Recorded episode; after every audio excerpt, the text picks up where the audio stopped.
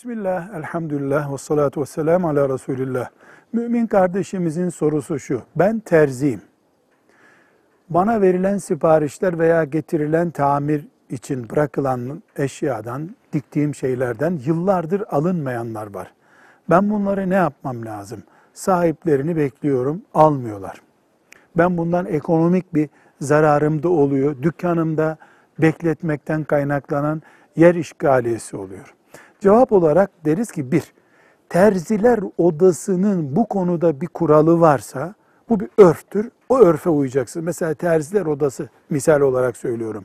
6 ayda alınmayan e, ceket veya sipariş e, terzinin inisiyatifindedir mesela diyorsa onu uygularsınız. Hayır, sizin bağlı olduğunuz terziler odası ki devlet onu tanıyor terziler adına böyle bir kural koymadıysa siz de böyle bir sorunla yaşıyorsanız terzi olarak mesela iki ay sonra alınmazsa bu ben bunu elimden çıkarırım diye bir fiş vermelisiniz. Verdiğiniz sipariş fişine dipnot olarak bunu yazmalısınız.